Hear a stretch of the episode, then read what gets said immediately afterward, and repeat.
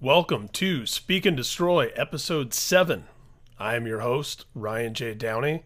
Speak and Destroy is a podcast about all things Metallica. Megaforce Records, the independent label run by the husband and wife team of John and Marcia Zazula, gave us Kill 'Em All and Ride the Lightning. During the Ride the Lightning album cycle, a major label came along and provided Metallica with the resources, the marketing, the radio promotion, the visibility, and everything else that came along with a major record label in the early to mid 1980s. That label was Elektra Records, and that A&R executive who signed Metallica to Elektra Records was named Michael Alago. Michael Alago is the subject of a new documentary called Who the Fuck Is That Guy? The Fabulous Journey of Michael Alago. And he is also our guest on this episode of Speak and Destroy. all of a sudden, this important little cassette came across my desk.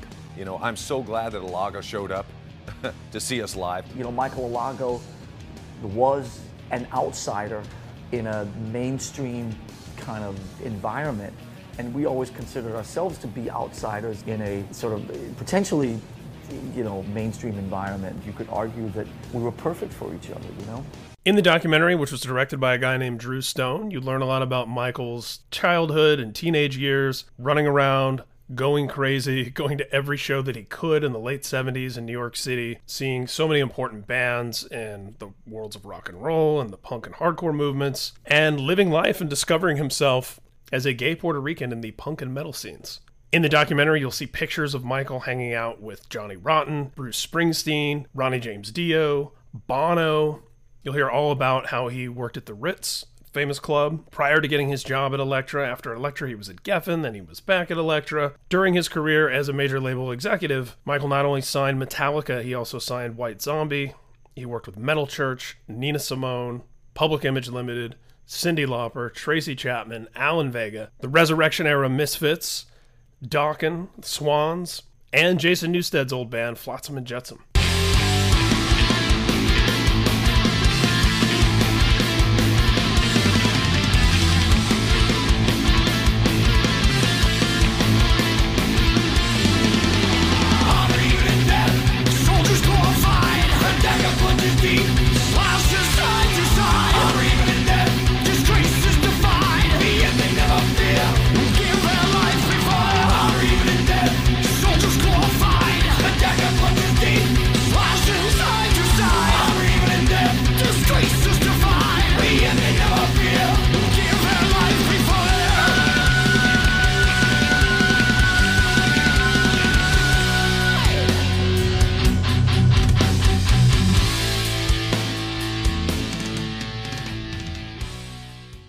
Come into some very brief contact with Michael over the years, but I got to know him a little bit better just a couple of years ago when he was managing the band Blood Clot, which features John Joseph from the Cro-Mags, together with some former and current members of Danzig, Queens of the Stone Age, and Monster Magnet. Blood Clot made a record with Zeus, who is one of my producer clients and, of course, very good friends. And so, through that process of making that record and working out the budget and things like that, I spoke to Michael quite a bit. And every time I got him on the phone, as soon as we were done with the business portion, I was like, okay, now it's Metallica time. I have a million questions. He's fun, he's energetic, he's intensely charismatic. I think you'll enjoy this conversation. Just before we jump into it, I want to remind you that we are giving away a Kill 'Em All Collector's Edition box set. As soon as we hit 100 reviews on iTunes, we're going to pick somebody who's reviewed Speak and Destroy, and we're going to send you that Kill 'Em All Collector's box set. Michael recently appeared on the Beats One radio show It's Electric, which is hosted by Lars Ulrich, who plays drums in some band. Here is a very small snippet of that conversation. there was this perception that the corporate world of the music business was all these Suits. yeah suits and these fed up people, but all the people we met in your world were people we could connect with, relate to, and that became friends of ours, and mm-hmm. that were all part of this journey together. You know, the beauty of Elektra back then as well was it was a major label run like a boutique label. We had very special artists. And never mind just the special artists, the people that were out in the field were definitely not suits. They were all specifically hired because of their love for music. Right. And I think that's why we all connected because Yes, of course, they have to do their corporate job out there in the field, but it never felt that way. They were really cool people who loved music and loved their jobs. So there were really no suits out there. Here it is, my conversation with Michael Alago, the A&R executive who signed Metallica to Elektra Records. This is Speak and Destroy.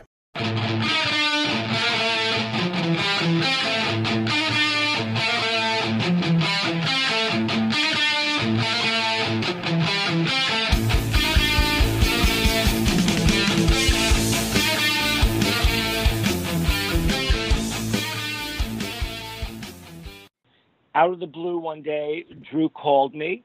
We remembered each other from 1997 when I had just put out American Psycho uh, by the Misfit. He was managing a little band called Sub Zero, fabulous band. By, the way, Basil uh, Basil Gogos, rest in peace. Uh, oh my God! Just the other day. Yeah. Rest in yeah, peace. Yeah. Speaking of American Psycho.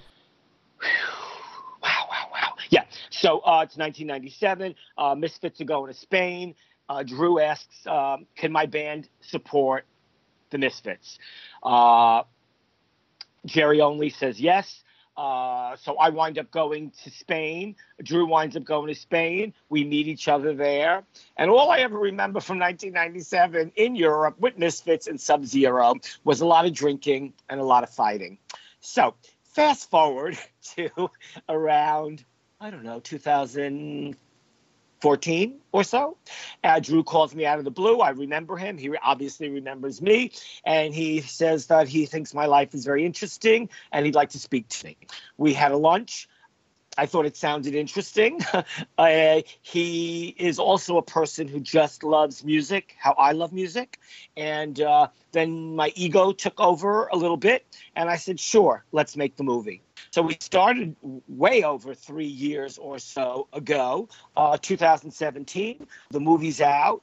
It's on Amazon, iTunes. September 1st, it started on uh, Netflix, mm-hmm. and that kind of blew the whole thing up. That's where and I watched just it. the other day, yeah, just the other day, between two posts that I made online, I must have gotten 800 messages from young people and maybe not so young people all over the world uh, Italy, Spain, France, London, Austria, uh, like Krakow, uh, like all over that, you know, everybody saw it on Netflix. And, you know, the wild part about it is that everybody had a different takeaway. You know, my takeaway is, uh, if you ask me, is that uh, follow your dream, be honest, pay attention to your life, and anything can happen. Nothing's perfect. You may not get everything you want, but a version of that dream will happen, and that version will be the thing that you just needed the most. So, all these people, they either write and say, you know, all of those acts that you signed or produced informed my listening as a younger person.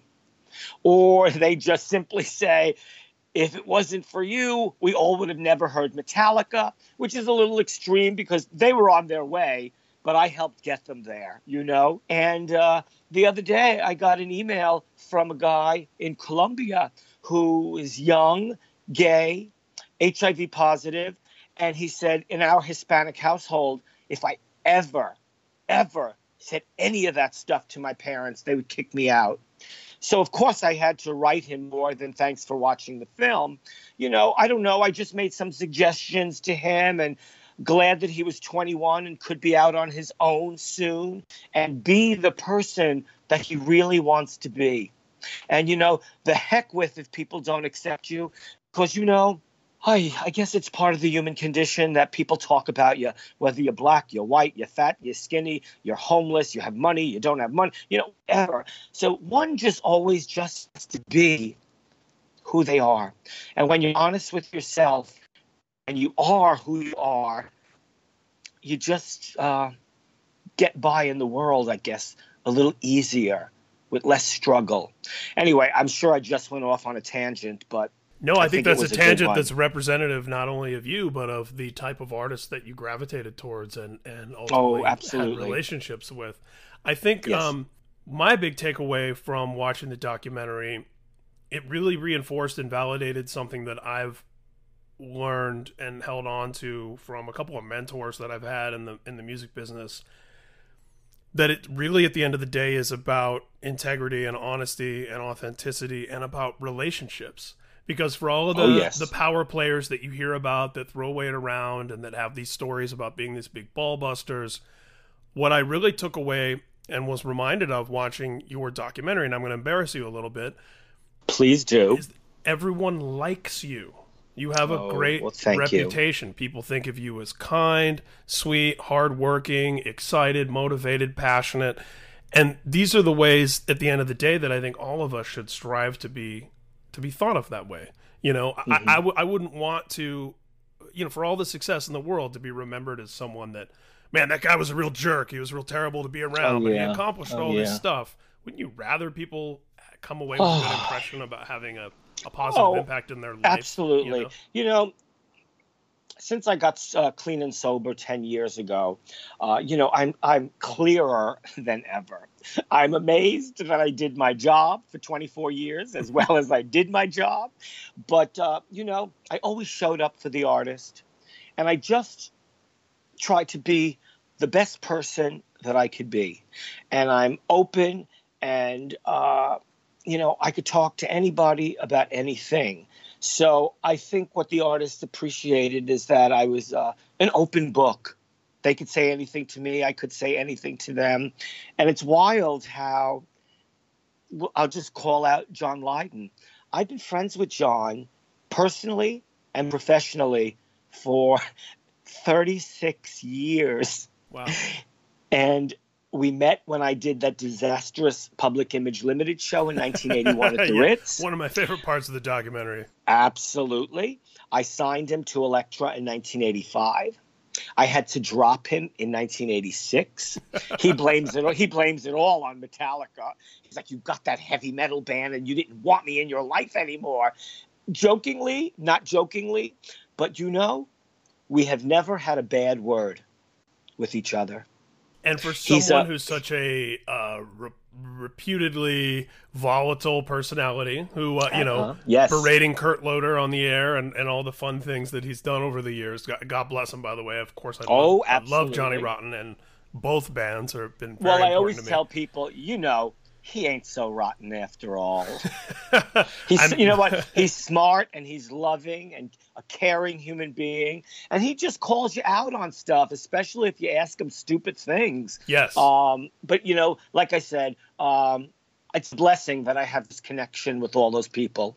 Yeah, to be thought of in such high regard by someone like him says a lot because he's clearly very discerning and doesn't suffer fools lightly. Absolutely. And I, th- I think that butter commercial he did was one of the most punk rock things ever. Do I buy Country Life butter because it's British? Do I buy Country Life because I yearn for the British countryside? Or because it's made only from British milk?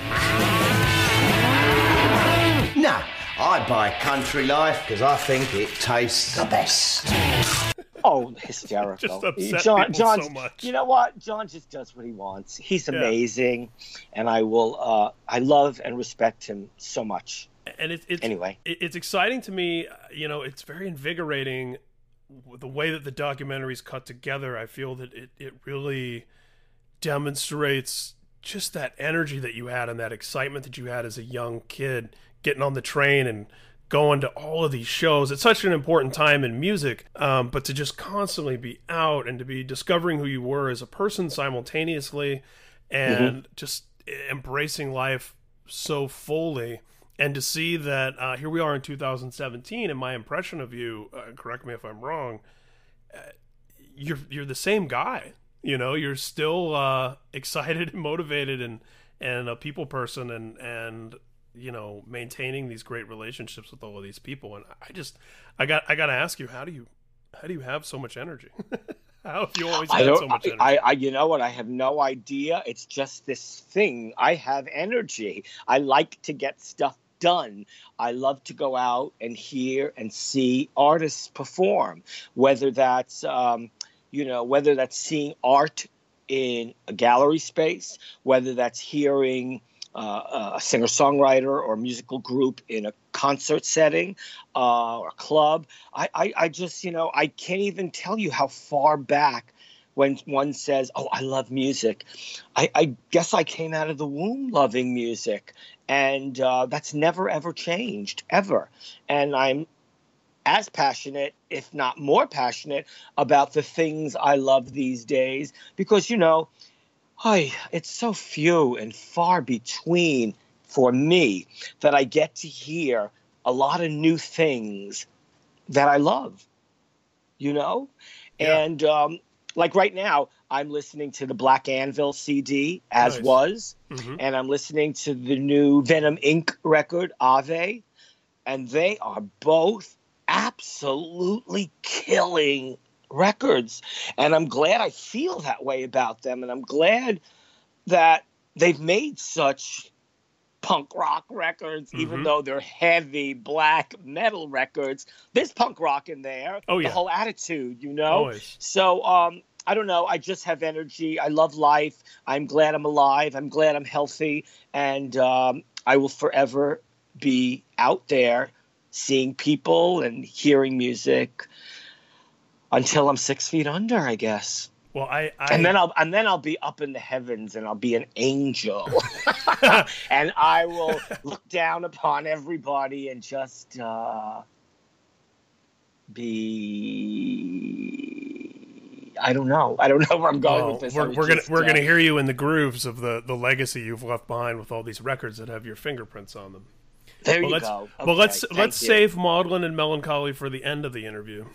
okay, great. but um, hopefully we won't. Hopefully we won't have to go there. Yeah, I'm gonna squeeze. Okay. You, I'm gonna squeeze you for all your Metallica stories, as many as I can muster in, in an hour or so. Ugh, what a pain first, in the ass you are. But first, I want to I want to talk kidding. about the Dead Boys.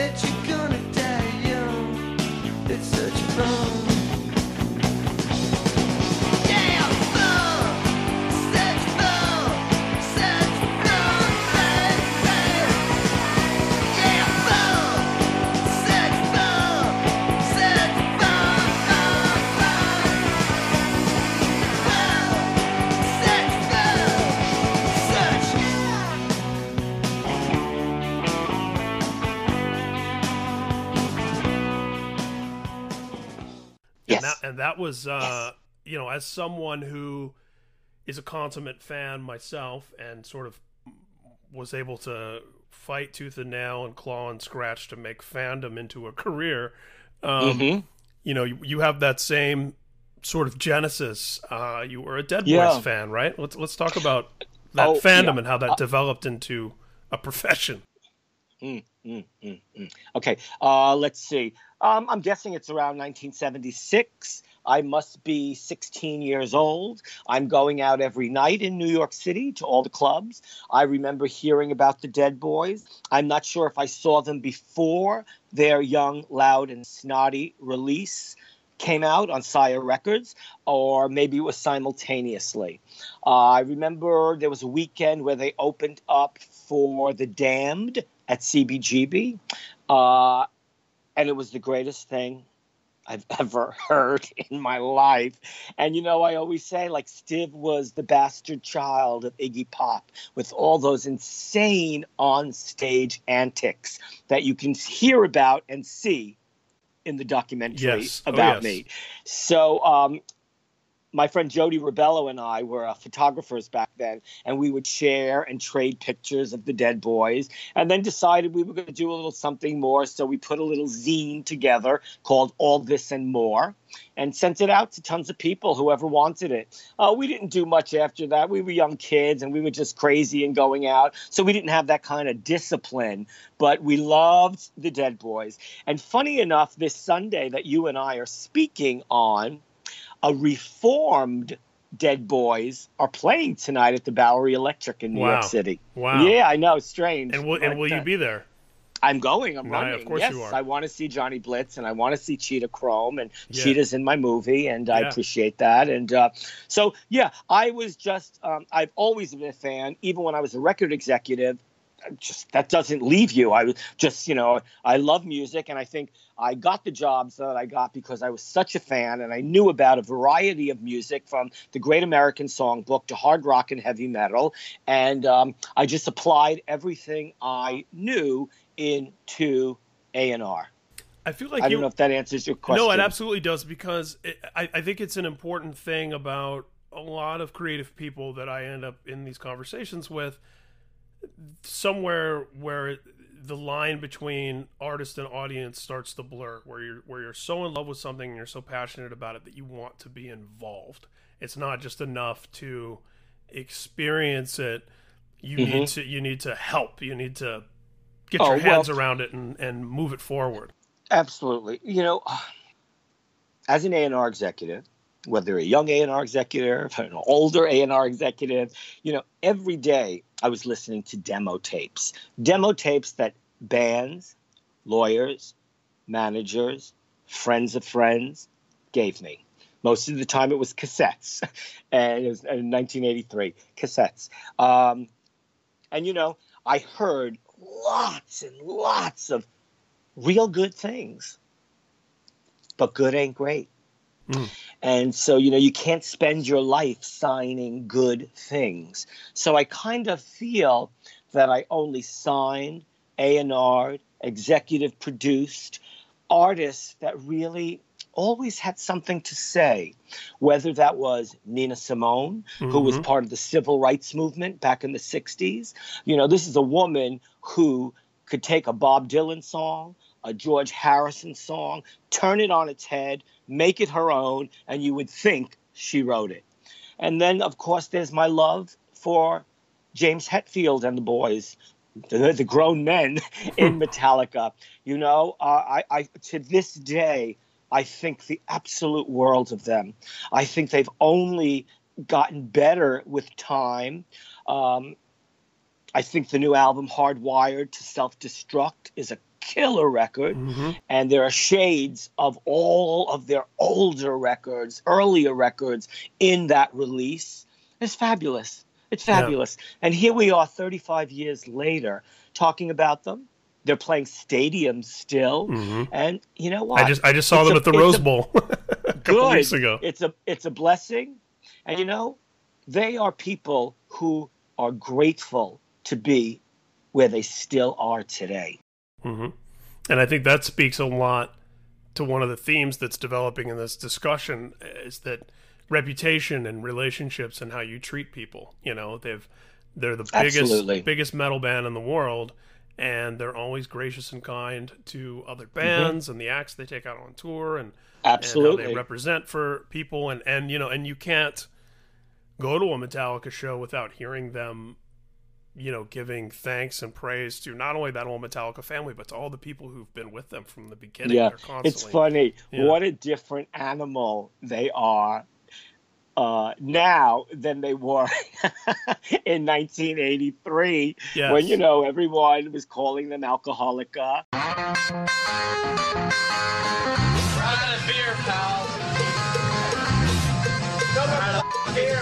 Everyone was calling us Alcoholica. We'd roll into town and, you know, I'd hear people screaming, Alcoholica! The name just stuck. Drinking, I'm gonna leave. We were proud of that. we're living the rock and roll dream and we can drink more than you. For the most part, the booze just fueled those first few shows and then started fueling those first few tours. We had to drink before we went on stage. Getting warmed up. I remember being fearful one night. Oh, I'm not drunk. What do you mean we're going on in 10 minutes? Oh, you know, trying to drink as much as possible. It's just crazy. I just want to say cheers to all you guys and thanks for coming down and getting nutty with us, man. Cheers. I mean, it got to the point where someone gave me a live tape and I was like, oh my God, that's us. That doesn't even sound like us. We were out to drink and destroy. We'd come out of clubs at 7 in the morning. People are off on their way to work. We're jumping on the hoods of their cars at stop signs. Go to work. The kind of stuff that we were doing just probably shouldn't be talked about in family television. Shooting guns off at hotels, you know, in the middle of Hollywood. It also involved a lot of other things, like uh, partaking, you know, at a, a female. Uh-huh. And, you know, it was a different energy back then. It was a certain youthful, insane, uh, I don't know if you would say unbridled energy that kicked people's butt. They Yeah. still do that today. It's just a different energy. You know, the playing is more mature. The performances are are, are, are just so top notch that um, that's why they still are where they are today. So, what was that first encounter? How did Metallica enter the life of Michael Alago? Oh and gosh, vice you know, versa. it's it's almost like a bit of a long story, but that's that's what best. we do here in podcast land. Okay, great. So um, I start my job at the beginning of 1983.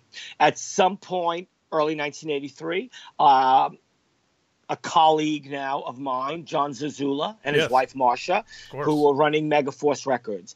They knew about this young A&R person at Elektra. That's me. They decided to send me a box of records. I get the box of records. I think uh, I, I it's just a ton of stuff in there, and uh, Kill 'Em All was in there. Uh, but at the time, John said to me, Michael, I have this band that are going to be huge, and we can't afford to get them there. Uh, and they're called Raven. All for one! Let's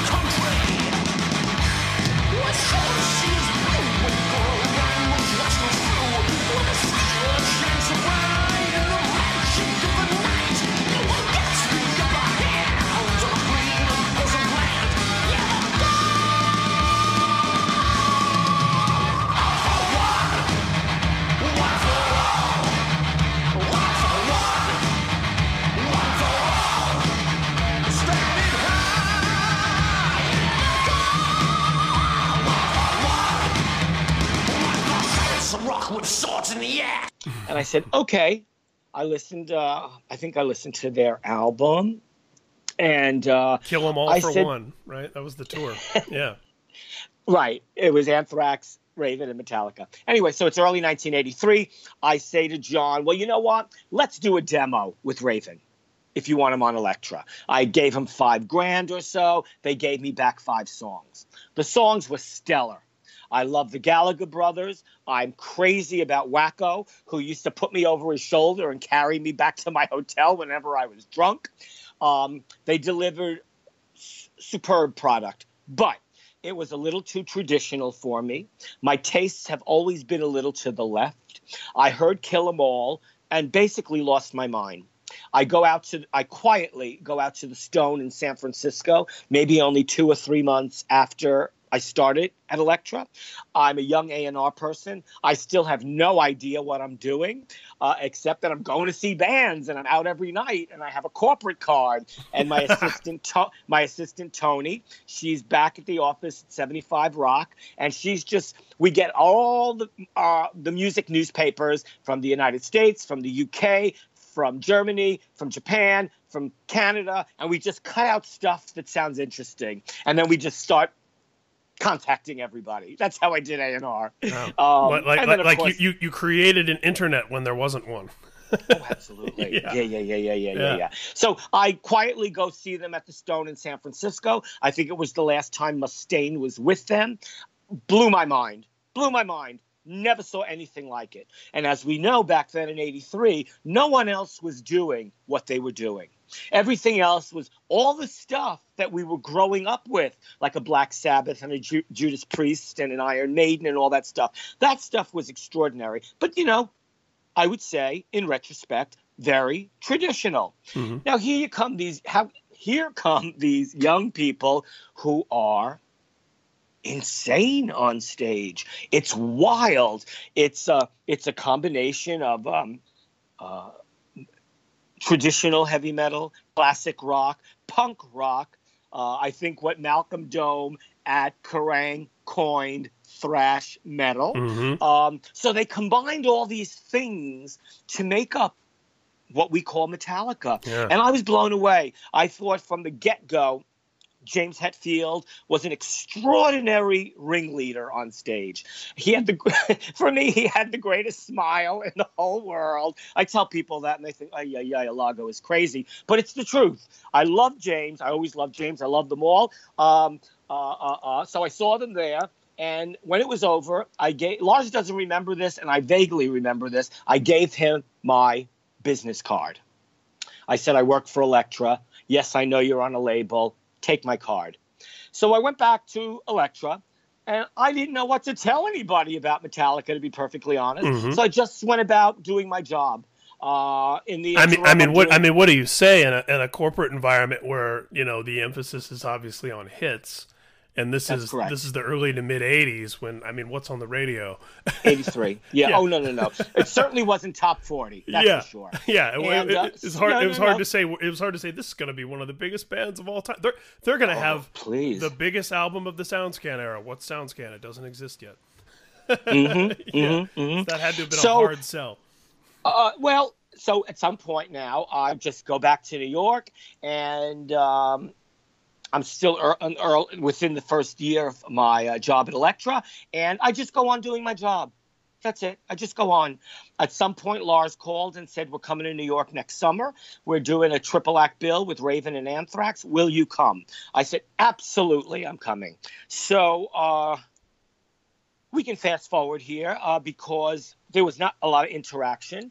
Uh, I saw the band at Roseland. It was the gr- the greatest experience of my life. I knew I had to have these people in my life uh, professionally, and um, you know anybody who was at that Roseland gig knew that if you could literally blow the roof off of a place, they blew the roof off of Roseland.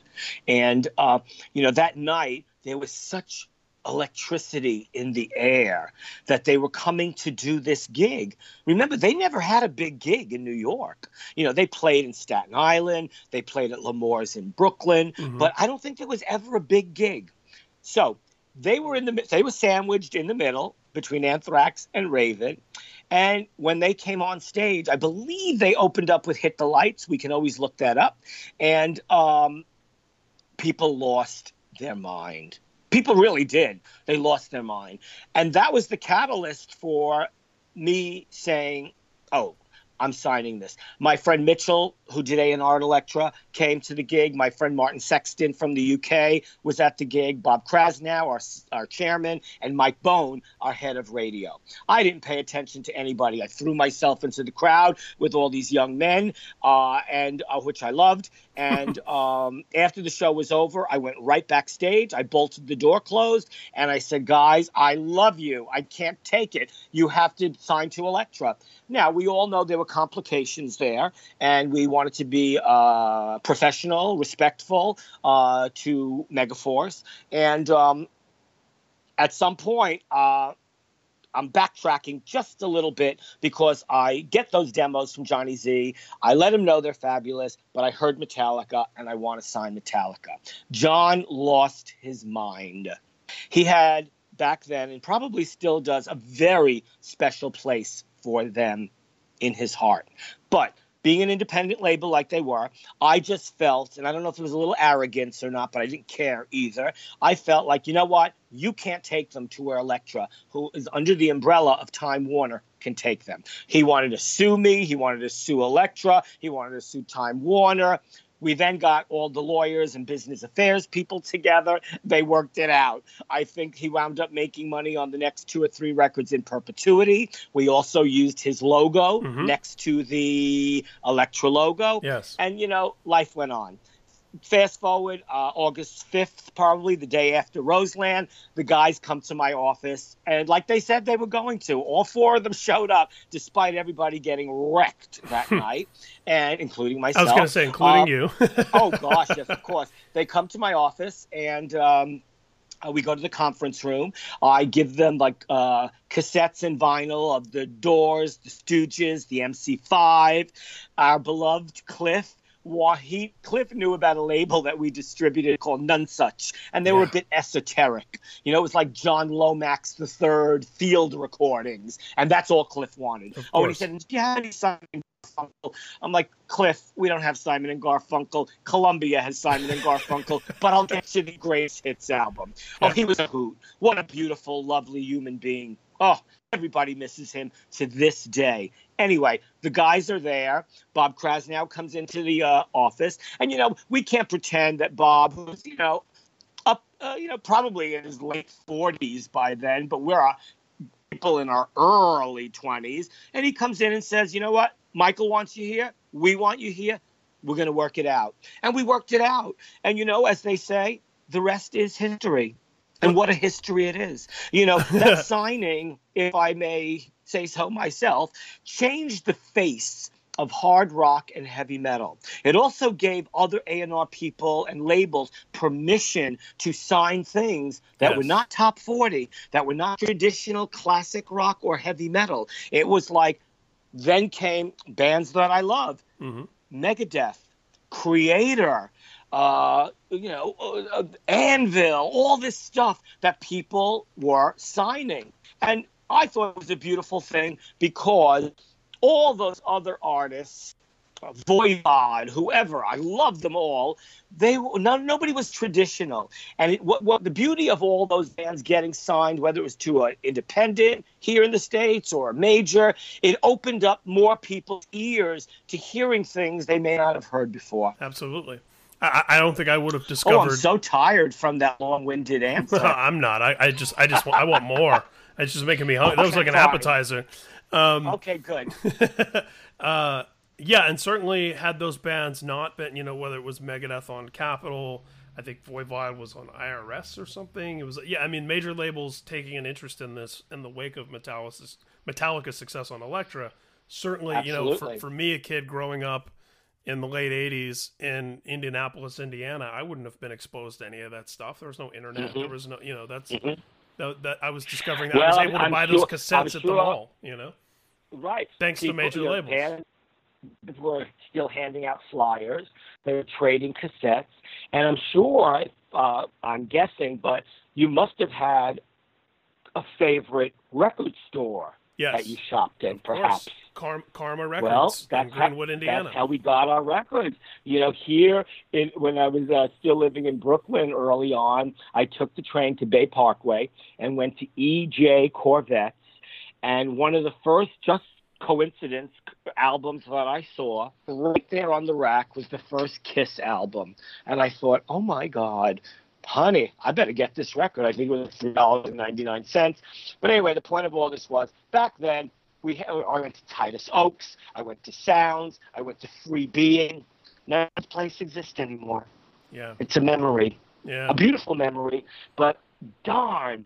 Anyway, so we all had our favorite record stores that we could go to and hear our favorite new sounds of things that were coming, were up and coming. And, and we had and we had record store clerks who who knew things. I mean, there was uh, they, oh, honey, they certainly knew things. yeah, Absolutely. Like like the it was. It, I mean, the people don't understand the movie High Fidelity. That was real life for a long time. Oh, Um, yes. You know. I, I my our local record store, uh, the punk band Sloppy Seconds were from Indiana, and the drum, the drummer from Sloppy Seconds, Steve Sloppy, worked at the Karma Records in Greenwood, and he was a guy Of when I was when I was a teenager that you know my friends and I would go in and ask him about records, you know, and he would tell us, uh, you know, I I remember uh, I had an older brother who turned me on to Hanoi Rocks, and I remember walking how into the funny. record store and, and asking Steve Sloppy if they had any Hanoi Rocks, and he said, "I'll never forget it." He goes, "Finally, somebody with some fucking taste." And he jumps over the counter and like rushes me over to the section where the Hanoi Rocks records were. Um, Perfect. yeah, and and that was you know that's an experience, a curation that you would get at a local level. That's uh you know not quite not quite as and you know, it's, anymore. it's, it's great that Michael Monroe is still out there Yes. doing it. Yeah, and he looks the same, and he sounds with the same. He looks yeah. exactly the same, and he has an awesome band. Yeah. And um, it's just it's great. It's wonderful. Still playing the saxophone.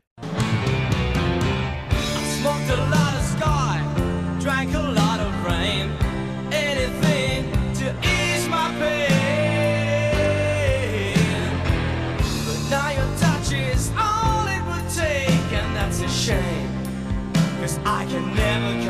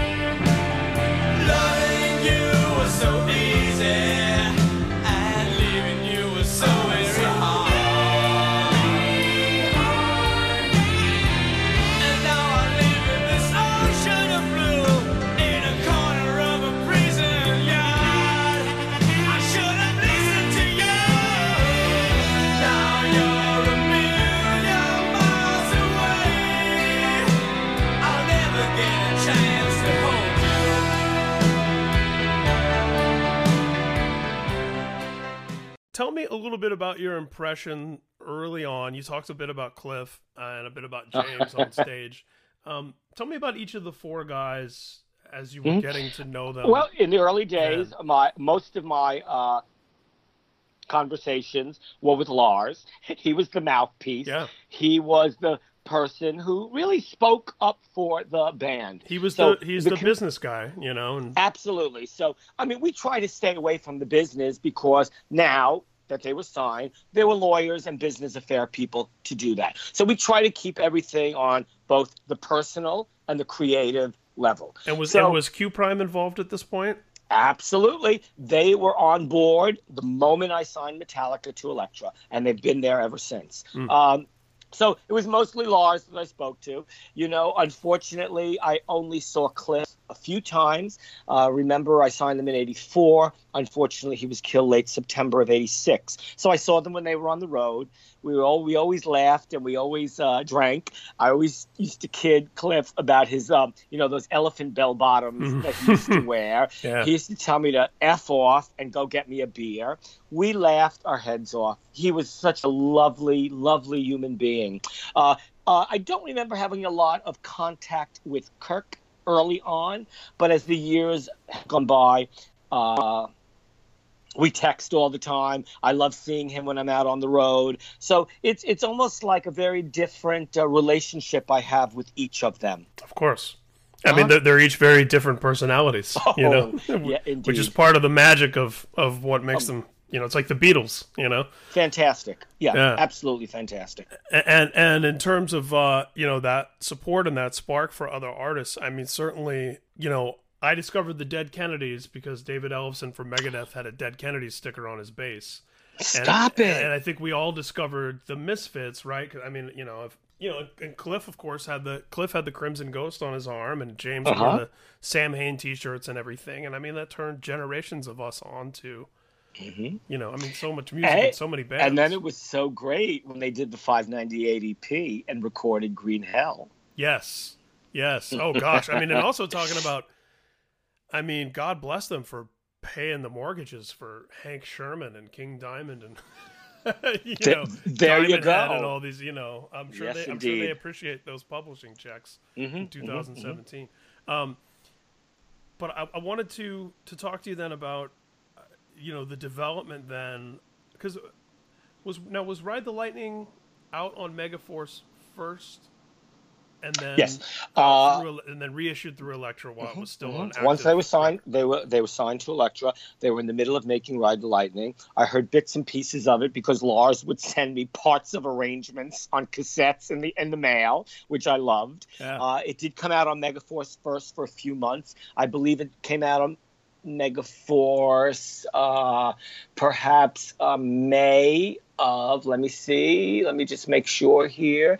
I uh, oh uh, yeah. I, I think it came out on Megaforce July of '84, and then it flipped over to Elektra around November of '84, and then from there on, they were really full on Elektra Records artists. Yeah, Ride the Lightning. You know, people don't realize this. You know, those of us who became fans a little later, but you know, for all the shit that Metallica gets for doing what they want, whenever, whenever they want, however they want, people don't realize. You know, Ride the Lightning was controversial because it had a ballad. You know, and- and, I mean, Mm. Fade to Black's a classic Metallica song, but at the time, Oh, it's like you know, incredible album. like, you know, it's funny. It could be my favorite record of all time of theirs. Oh, it's mine. It's Yeah, hundred percent. I love, And, I love know, every record, and that's my favorite. You know, it's a wild thing in that uh, you know they're you're they are a band that they're damned if they do and they're damned if they don't. Yeah. It's like you know people still go, oh, I only love the first three Metallica records and that's it. Well, you know what?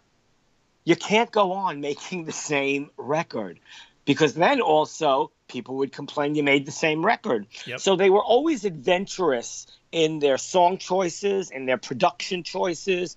And like I said, 35 years later, we get hardwired to self destruct, Mhm. and it's friggin' brilliant. You know what I mean? I always So, say as uh, a fan, and I said this throughout the '90s and the load and the Yeah. reload era, when people would say, you know, oh, if if Cliff were still here, he would never allow this, and I would always say, like you just said, Cliff was asking for Simon and Garfunkel records. Like, are you kidding me? Absolutely. He would have been the first. He was the biggest Thin Lizzy fan. He was the, you know, Yeah. he, he would have been the. Yeah. He was the guy doing interviews in the Master of Puppets era, saying, "I don't want to, you know, we don't want everything doesn't have to be a million miles an hour." But you know, he was Mhm. uh, he was the melody and the soul and the groove. Like, Exactly. kidding? He would have he would have pulled them in that direction sooner, in my opinion. Um, and Yes. his spirit clearly is still such a big part of the band. We do what we want to do, you know. If they consider that selling out, then uh, whatever. A lot of people think you sold out just because you're on a major label and are very popular. Or maybe you don't play a thousand miles an hour the whole time, or you know. I mean, we just we'd be doing the same thing if we were still on, you know, independent label. The basic principles are like the same as they were, you know, five years ago when we were starting out in the garage, just like on a bit higher level, like I said, you know. But I mean, still the same four idiots, you know, trying to stay in tune and stay on time. I want to talk to you about Jason Newsted because Michael Alago is also the reason that I discovered Flotsam and Jetsam. Because no, Mhm. no place for disgrace on Elektra was the Flots record that I got first, and then went back and got the the first record on Metal Blade. Um, right, Doomsday for the Deceiver. Yeah, but on what Metal a Blade. you know, I mean, what a leg up for them. Uh, sure, they lose their bass player and band leader and songwriter and everything to Metallica, but then they get to deal with Elektra Records in the process. I mean, that that Um, I think I knew about them because they sent me a care package of Doomsday and t- 8 by 10s and all that stuff. I go see them at the Mason Jar in Arizona. I thought, oh my God, I love these young people. They're adorable and they're fabulous. And I um, immediately connected with Kelly, the drummer, and Mike.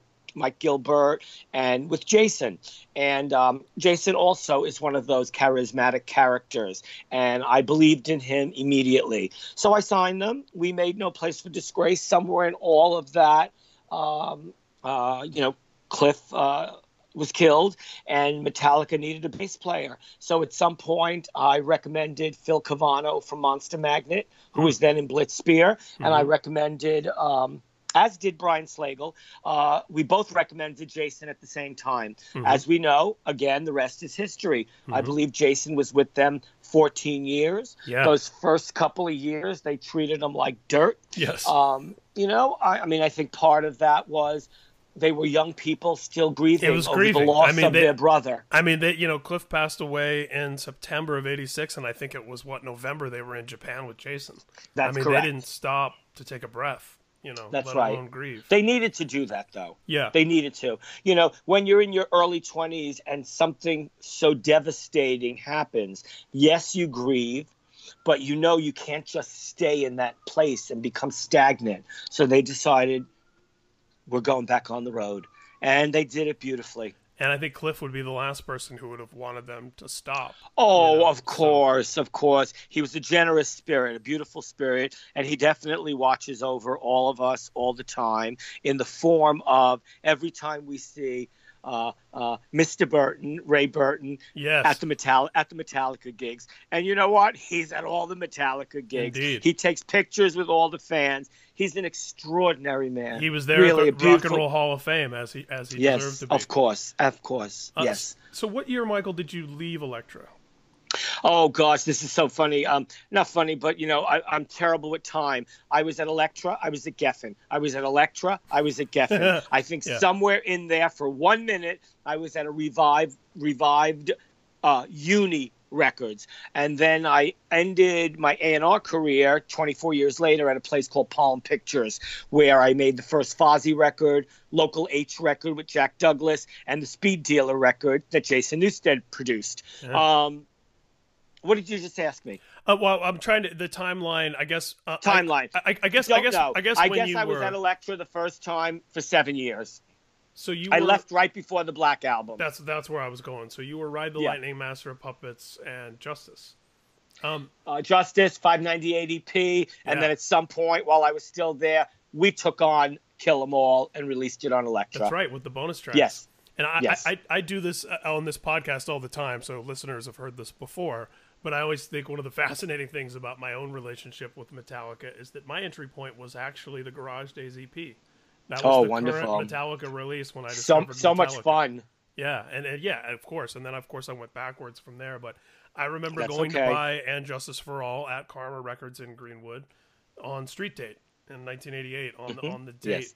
Yes. Probably know- a Tuesday, of course. yeah, and you know, you know, Greg from Dillinger Escape Plan actually named Uh-huh. a song after that street date. There's a Dillinger song that's called whatever that date is that Justice came out. Um, what can you tell me about A&Ring and, and working on and, and the making of And Justice for All? I feel like that's a story that doesn't get told very often. Yeah, I couldn't really tell you too much of And Justice for All. At that point in time, the band really liked to be in the studio on their own. Mm-hmm. Um, you know, at some point, uh, um, we loved how Appetite for Destruction sounded. Mhm. We hired Mike Clink. Unfortunately, that didn't work out. So in the end, their longtime friend, engineer uh, Flemming Rasmussen, came in, and I guess you could say saved the day. But I really couldn't tell you much more than that. Yeah. Um, so you can't tell us where the bass went. That's always the question. Uh, You know what? I'm still looking for it, hon. Can't tell you. Nope. Nope. No can do. so moving on from there, of course, at Geffen, uh, you know, all of us Misfits fans know there was the the long legal battle between Glenn Danzig and Jerry Only, and then they work out an out of court settlement where the deal is, as I understand it, and you could you might actually know more about this. My understanding of it was Glenn, you know, Jerry gave up going after the songwriting and the publishing. Glenn kept the publishing and the masters to the old catalog. Jerry got the right to record and tour and perform as the Misfits, and they agreed to share the merchandise. They could each kind of do their That own is, thing. you're absolutely correct. Um, can you tell? uh, can, can you tell I'm a nerd?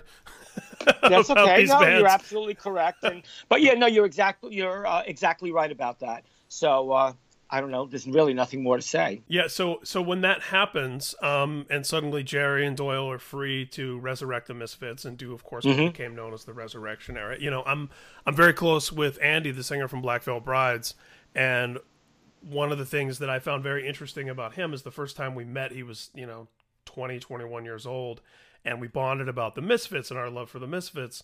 And you know, I was I sang for a Misfits tribute band that I did with with some friends, and um, you know, and, and Black Veil Brides uh, covered a Misfits song.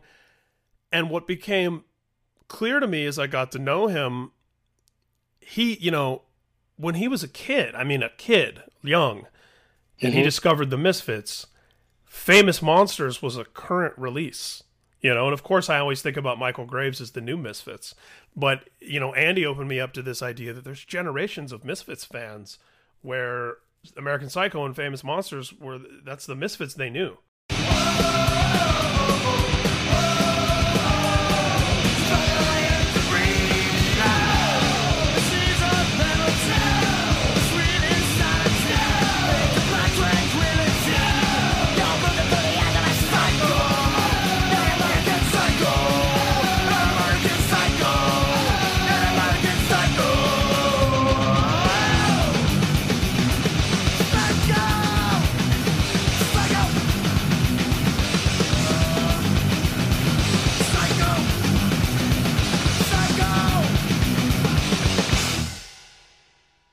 Well, of those two records, the better one, of course, is American Psycho. Uh, the songs are better. Um, you know, whatever. I, I, I- don't ever, I don't ever listen to uh, the other record. Um, but yeah, you know, generations of people did start with those two records and work their way backwards to hopefully, uh, you know, Walk Among Us and uh, Yeah. All those, all those other treats. So what was the um, on, on vinyl? I mean, obviously Michael Alago, the guy who signed Metallica to Elektra, and then the guy who signs the Misfits to Geffen. There had to be some continuity there, right? Well, they were a band that I had been going to see since 1982. Oh, wow. Uh, when I, you know, I we I couldn't have my way and have the Glenn Danzig version. I thought, you know what, these guys need to be on a, ma- a major label. So, you know, I signed them to uh, Geffen, and uh, we made American Psycho. And what what was the lineup when you started working with them? Because I know they, they they tried to get you know David from the Damned at one point, and you know I know they were kind of different. They were doing the Christ the Conqueror band that sort right. of evolved they into were the Misfits. all over the and- pla- They were all over the place. Yeah. Uh, in other bands, but uh, for American Psycho, it was Michael Graves on vocal, uh, Doyle on guitar, Dr. Chud on drums, and Jerry on bass. Um, so did they have was- did they have Michael Graves already when you signed them? Yes, yes, yes, yes. Uh, my friend uh, Daniel Rey produced the record. Yeah. You know, Daniel is Daniel is well known for being in Masters of Reality. He currently plays with Ronnie Spector. He wrote Pet Sematary for the Ramones. Yes. And dear friend, also of 36 years. Uh, I had him produce the record, and I had Andy Wallace. Who we loved because of all the Slayer records Yeah. he worked on, or Alice in uh, Chains. Uh, yes, oh yes. So uh, Daniel produced that Roots. album, and uh, Andy Wallace mixed that record. Yeah, I mean they had they had the dream team behind them. Daniel Rey, Yeah. Andy Wallace, Yeah. uh, all this goodwill and love from all these bands that were big at the time. Uh, you know, I'm sure Jerry's idea of where the, I mean, I interviewed Jerry around that time, and I remember he was Mhm. he was I mean such a great guy, such a nice guy, but obviously also very grandiose. I think in that moment about when and where he thought the Misfits should be when they came back. Was that Mhm. difficult? To, Well, to- that's okay. Everybody, you know, that's okay. Everybody has an ego. We, uh, to this day, but specific to that time period, we worked very well together. Never had any problems. So, you know, he could think whatever he wanted to think. We put out the record. We made videos. Uh, did whatever it did. At some point, I made, um, you know, I made a White Zombie record. I made Mhm. a Kane Roberts record. I made a Misfits record, and then I went back to Elektra. Yeah, and then and then back at Elektra, were you working with Metallica again when you went back? Uh, someone else, uh, well, because naturally because I wasn't there, another A&R person took over, and then uh, slowly I creeped in and just started working with them again, little bits and pieces. You know, in the days of Alcoholica and and going out going out all night drinking with them. What's a night like with Metallica in 2017 with with clean and sober Michael Alago, clean and sober James Hetfield, wives, kids, Uh, families? You know what? yeah, what's, you know, what well, are the hangs all about um, now? I, I go, I go to the shows, and I just uh, we all hang out.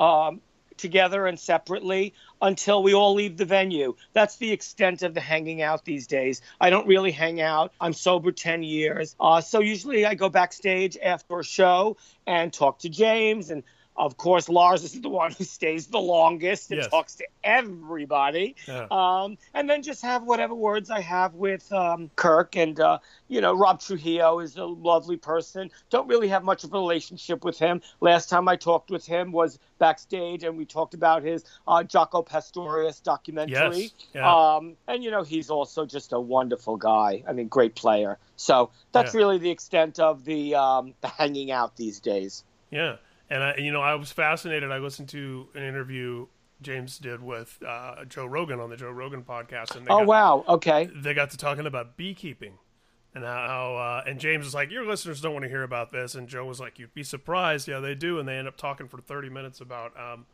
you know, Bees. Ja- yeah, James has he's a bee farmer, I guess, or what, I don't know what you. would Oh, I love hearing that. Um, I have a- to. yeah. I have to give him a phone call about that. Yeah, and and listening to it, and maybe this just speaks to what a fan I am, but I was like, I want to get some bees. like this is Okay. this is exciting. Don't don't go overboard here. Well, Michael, what uh, you know? So the movie is out. People can watch it on Netflix, iTunes. That's right. Who, who the fuck is that guy? The uh, Fabulous Journey of Michael Alago, directed What- by Drew Stone. What? Obviously, you still go out to shows. You're going to see the Dead Boys tonight. What? Uh, What fills your days now? What do you? What inspires you? What are you? Mm-hmm. Well, right this on? minute, I'm getting really hundreds of emails, uh, interview requests, podcast requests, online camera interviews. So I'm just busy really doing all of that right now. And I can't think about anything other than right this minute and being in this moment. Yeah. But it's all good. Yeah. It's all good. And you're and art. Art is a big part of your life too. Just I, like I music, take yeah. photographs. Uh huh. I take Yeah. photographs of men who are tattooed and scarred, and uh, uh, I might work on a fourth book for next summer, 2018. But like I said, most of my focus right now is the film.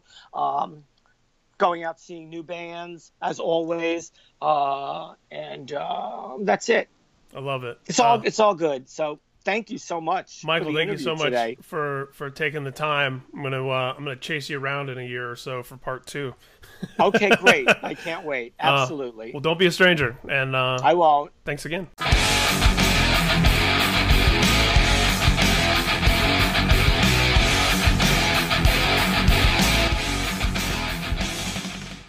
You can check out Who the Fuck Is That Guy? The Fabulous Journey of Michael Alago on Netflix, Amazon, and iTunes. You can find me on Twitter at Ryan Downey, on Instagram at SuperheroHQ. You can find Speak and Destroy on Instagram, Twitter, and Facebook. Please give us a like, give us a follow, and most importantly, go into the iTunes store and give us a very nice, lovely five star positive review.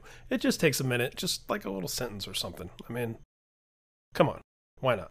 Check out our previous episodes with great guests like M. Shadows from Avenged Sevenfold, Mark Morton of Lamb of God, Robb Flynn of Machine Head, Rob Halford of Judas Priest. Speak and Destroy is part of the Pop Curse Podcast Network. As always, you guys have been great, and I've been Ryan J. Downey.